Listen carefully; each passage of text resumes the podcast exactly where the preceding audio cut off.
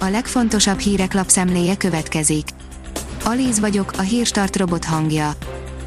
Ma december 7-e, Ambrus névnapja van. Az M4 szerint állami pénzpumpa a válság idején 140 milliárd forint ment sportra.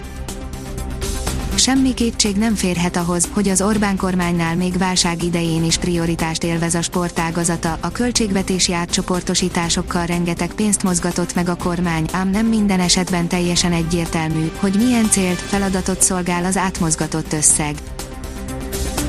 A 24.hu írja, a Duna mellett születik a főváros legújabb városnegyede Kevés városrész változott akkorát, mint az elmúlt években népszerű parkká vált Kopaszigáté, az egykori magyar ős Las Vegasként emlegetett környékből napjainkra modernkori Budapest vált, a Budapart projekt keretében egy teljesen új városnegyed épül fel.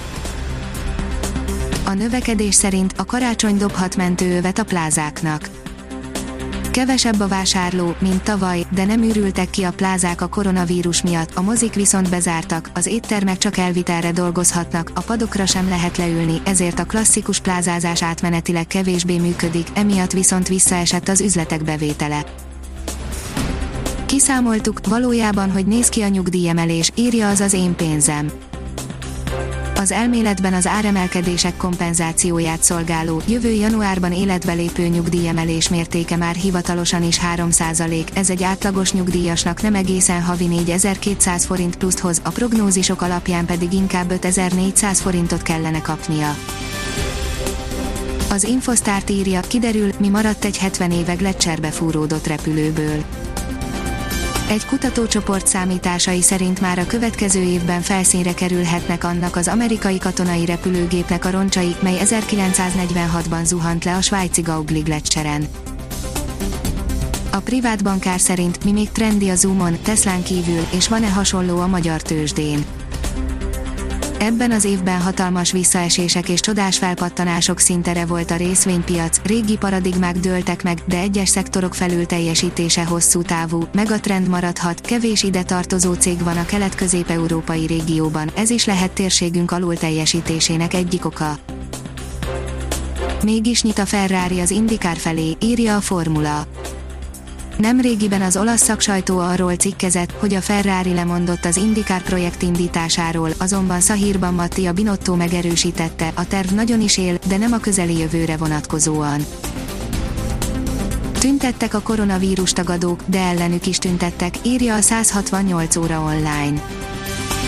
Egyszerre tüntettek vasárnap Düsseldorfban a koronavírus járvány fékezését célzó intézkedések ellen és mellett. Kocsis Korinna betört a Nemzeti Múzeumba, hogy ellopjon egy virslit, írja a Promoszöns.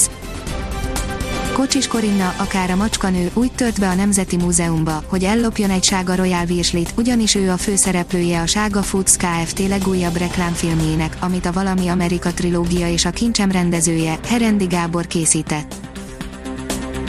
A 444.hu írja, sok beteg nem közvetlenül a koronavírusba hal bele, hanem az intenzív osztályon kapott különféle fertőzésekbe. Tévhit, hogy az intenzív osztály steril környezet, a terápiához szükséges eszközök, kanülök, katéterek és a többi nyitnak utat a fertőzéseknek, és a legyengült betegek szervezete nem tud védekezni, gyakoriak és elkerülhetetlenek a fertőzések, persze a túlterheltség nem segít. Az Eurosport oldalon olvasható, hogy a horvátok elleni Mr. Hyde után a szerbek ellen Dr. Jekyll-t játszották el kézilabdázóink. Teljesen más arcát mutatta a magyar válogatott a második csoportmérkőzésén, így akár még két pontot is vihet a középdöntőbe. A kiderül írja, esős időben várhatjuk a karácsonyt.